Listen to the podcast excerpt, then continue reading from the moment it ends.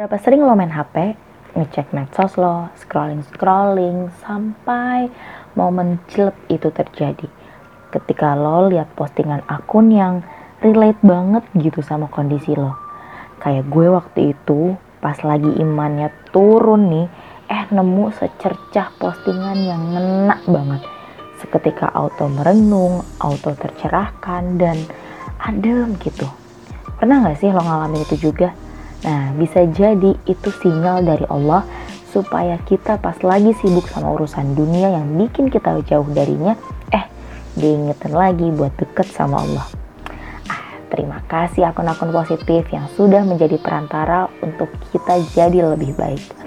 Sekarang, yuk saling berbagi akun positif versi lo di kolom komentar di bawah ini. Mention yuk, mention.